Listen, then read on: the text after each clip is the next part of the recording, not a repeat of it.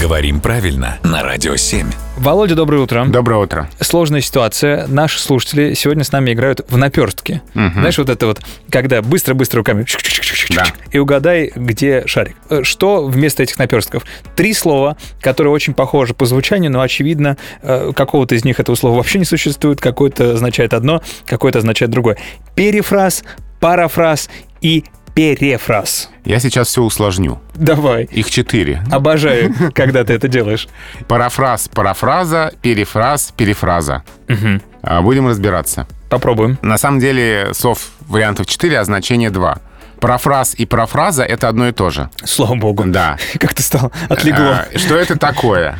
Это передача другими словами или в другой форме содержания чего-либо. То есть пересказ. Да. Понял. Да, пересказ другими словами. И еще значение музыкальный термин, музыкальная инструментальная пьеса, написанная обычно на оперные темы или народные мелодии. Так. Перефраз, перефраз и перефраза — это тоже одно и то же. Тоже варианты, мужской и женский род. Например, «Царь зверей». Так. Это кто? Лев. Да, вот это перефраз. Я не сказал лев, но я его назвал другими словами. А, То есть получается, что парафраз и парафраза — это пересказ чего-либо, какого-то произведения, пьесы. А там. это одного слова только. А это, да, замена какого-то слова или выражения другим. Понял. Перефраз, перефраза. Похоже, что эту партию в наперстке мы с тобой все-таки выиграли. Обдурить нас не так-то просто.